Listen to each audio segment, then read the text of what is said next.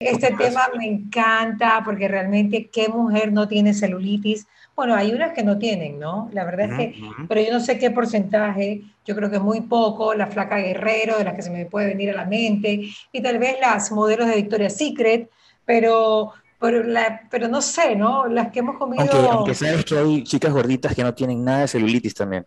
¿En serio? Sí, yo una vez subí un video a TikTok donde era una modelo de talla plus con cero celulitis, pero soy una chica que realmente tenía bastante sobrepeso y lo mandé así como, ¿qué opinas tú sobre esta modelo talla plus? Porque realmente no ves por lo general ese tipo de cosas. Pues. Ah, la chica muy guapa, eh, cero celulitis, pero sí tenía probablemente un nivel de obesidad tipo 1.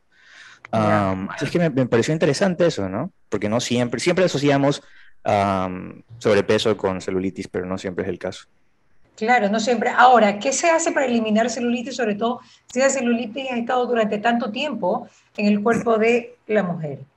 Bueno, lo primero es entender, siempre ese es el primer paso, ¿no? Entender por qué se dan ciertas cosas. Y em, el principal motivo es porque la fascia se desgasta. La fascia en sí es como una, es como una telita que está por debajo de la piel. Fascia. y vamos a visualizarlo de esta manera. Es como una tela que está entrelazado. Y el momento que se desgasta, empieza a abrirse. Y los adipocitos, que son las células de grasa, empiezan a salir sobre esa, sobre esa tela. Y eso es el motivo por el que se ve como irregular la piel, ¿verdad? En lugar de verse tersa y lisa, la fascia se desgasta, por esos huequitos salen los adipocitos y se nota esa irregularidad. Si logras regenerar la fascia, porque realmente el cuerpo se, regenera, vas a lograr mejorar bastante la apariencia de la celulitis. ¿Y por qué se desgasta en primer lugar? Hay cosas que hacemos todos los días que pueden desgastar la fascia, pero principalmente en, mujeres es el problema, ¿verdad? Los hombres pueden tener celulitis, pero no es tanto el caso. Hombres con sobrepeso ah, tienen mucha más posibilidad de desarrollar celulitis, porque cuando los hombres tienen sobrepeso tienen mucha grasa corporal, ¿verdad? y la testosterona, a través de una enzima, eh, transforma la testosterona en estrógeno. Y se desarrolla ginecomastia, que básicamente son los pechos, un exceso de grasa abdominal y a veces celulitis también. Pero es muy, es muy común en los hombres la ginecomastia, o sea, que, que se vean como como que tuvieran chichi los hombres. Es muy común. O sea, tan, tan, tan común no es. O sea, cuando hay un exceso de grasa corporal, no se ve el pectoral definido. ¿ok? Pero ginecomastia como tal, que parece que tuvieras chichis, es común en las personas con sobrepeso, pero en hombres con sobrepeso. Pero hombres delgados rara vez ves eso. De pronto en la adolescencia, porque empiezan a haber estos cambios hormonales, ¿no? Y ahí ah, hay inhibidores de aromatasa, que son medicamentos que sirven para inhibir la aromatasa que es justamente la enzima que transforma testosterona a estrógeno. Pero realmente lo mejor es bajar la grasa corporal, porque así no tienes tanto de esa, de esa enzima circulante, ¿verdad? Eso sería lo mejor para hombres. De ahí en mujeres, entender qué cosas que, que, hacemos que pueden dañar la fascia, como fumar, por ejemplo. Fumar afecta muchísimo la circulación y la circulación es importante para mandar nutrientes a todos lados, incluida la piel. Y de ahí, eh, alcohol, siempre el alcohol es, es el culpable, el alcohol, en exceso, obviamente, ¿no? Una mala hidratación también. Y cuando hablo de hidratación, no solamente me refiero a agua, sino una hidratación completa. Una hidratación completa debería tener eh, los electrolitos básicos, sodio, potasio, magnesio, calcio. Y en, el agua que bebemos hoy en día, no tenemos la misma cantidad de nutrientes y minerales que teníamos antes. Así es que incluir jugos verdes ocasionalmente probablemente va a ser una excelente idea. Cuando tienes jugos verdes, colocas ahí, eh, gracias a los vegetales, todos estos electrolitos que nos hacen falta. Ya, ok. Interesante. Interesante, ¿no? Claro. Ahora, pero hay personas que no hacen nada de eso, de lo que tú dices, sin embargo, igual tienen celulitis. Em, ok. Que no fuman y que no que no eh, toman y que tienen que ir a Y que se hidratan bien. Igual tienen celulitis. Ya, ahí vamos a los otros dos motivos. El segundo motivo es un exceso de grasa corporal. Cuando tienes mucha grasa corporal, los adipocitos, las células de grasa se hacen grandes y eso va a dañar a la fascia porque la va a estirar. Entonces, cuando tienes esa subida y luego bajas de peso, vas a dañar la calidad de la piel, ¿cierto? Entonces, ese puede ser un motivo también por el que causa. Aunque, como decíamos antes, no siempre el sobrepeso está asociado con celulitis. De ahí también tenemos la atrofia muscular. Cuando se atrofia el músculo, vas a tener mucha más propensidad a desarrollar celulitis. Y esta es la, más complicada, diría yo, de manejar, que es un desbalance de estrógeno. Un exceso de estrógeno, una deficiencia de estrógeno, que es la hormona femenina, ¿verdad? ¿Qué cosas podemos hacer en ese caso? Tienes ahí brócoli o coliflor, que son vegetales crucíferos, que sirven para eliminar el exceso de estrógeno. Y no sé si has escuchado de la maca. ¿En serio? claro, la maca, obviamente. ¿Qué hace la maca?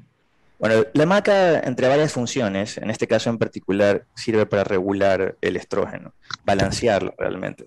Y con el tiempo va a La maca supuestamente te alborota sexualmente, ¿eso es cierto? Em, en algunos estudios sí, sí ha tenido algún efecto, no, sé si decir afrodisíaco, pero, pero sí incrementa la, libido. Pero se ha visto más que nada en hombres. Los hombres también pueden, pueden tomar maca sin problema. Ahora, la cucharada, es para dar energía, pero ¿qué es lo que realmente tiene la maca que puede servir también para eliminar celulitis? O sea, en el caso de que tu celulitis sea ocasionada por un desbalance de estrógeno y tomas maca, vas a ayudar a balancear el estrógeno y de esa manera se va, a mejorar la apariencia de la celulitis. Pero la, cantidad es importante, porque muchas personas no lo toman con la frecuencia adecuada o comienzan con muy poca dosis y nunca la incrementan. Está bien comenzar con una cucharadita, pero realmente los mejores resultados vienen con una cucharada. Ahora, de todo lo que estamos hablando ahorita, probablemente una combinación va a ser la, mejor alternativa. Pero también eh, tenemos que ver, ok, no voy a hacer todo esto. Hay personas que dicen, no quiero bajar de peso, no quiero hacer ejercicio. Eh, ¿Qué es lo más fácil para ti? Hay negación o en aceptación. Claro, claro, como, como tú dices, de hecho hay personas que se aceptan tal cual, pero de pronto sí quieren eliminar la celulitis o reducir la celulitis y ven formas, eh, ok, de todo lo que estamos mencionando ahorita, ¿qué es lo que puedo hacer? ¿Qué es lo más fácil que puedo hacer? Lo que hemos visto con nuestros pacientes y clientes es que se les hace más fácil incluir bebidas. Tomar la maca, por ejemplo, a tomar los jugos verdes para hidratarse. A veces dejar de fumar es difícil, pero empiezan a hacer otras estrategias para estimular la circulación, como hacen clases de baile, por ejemplo. Pero, a ver, entonces hay celulitis que están localizadas en ciertos lados que pueden ser más difíciles de combatir que en otras partes del cuerpo. ¿Podría ser? Donde, vemos que hay mayor acumulación suele ser en la parte de atrás de las piernas y en, la parte de abajo de, de, los glúteos. Ahí es donde mayor acumulación vemos. Si es más difícil, no, el proceso es el mismo, pero como tiendes a acumular más celulitis ahí, esa es la que al último se, ves que se va. Y el abdomen también, el abdomen también. Pero bueno, en todo caso, me encantaría extenderme, porque yo soy las 12.32 y tengo dos entrevistas más. Adrián, en otro momento, yo creo que hay tantos temas interesantes, yo aquí estaba anotando, eh, el déficit de vitamina D3 que tenemos, que yo no sé qué tan importante puede ser o para uno bajar, para, o sea, puede, puede ser contraproducente para bajar de peso. Y una sí, cantidad proceso, hace el proceso mucho más lento y eso lo descubrieron hace unos 10 años. Hicieron un experimento en personas con déficit calórico, con deficiencia de vitamina D y personas con niveles óptimos de vitamina D con el, déficit calórico y el grupo con niveles óptimos de vitamina D perdió el promedio de una a dos libras de grasa corporal más semanalmente, semanalmente, que el grupo que tenía la deficiencia. El problema, es que, el problema es que está bien, está óptimo en vitamina D3. Por ejemplo, acá en Guayaquil, a pesar de que tenemos el sol que tenemos, la gente no está óptima de vitamina D3. Pero de eso podemos, podemos ampliarlo. ¿Qué te parece en una, una próxima entrega? Seguro, seguro. Ahí, conversamos eso porque hay factores que, que, influyen negativamente, pero bueno, ya lo dejamos para, el, para la próxima vez. punto suspensivo, continuamos luego Andrés Yepes hablando también de la vitamina D3 y por qué acá en Guayaquil o en la costa ecuatoriana o en Ecuador en general nos hace tanta falta teniendo el sol radiante que tenemos por ser trópico. Gracias, Adrián.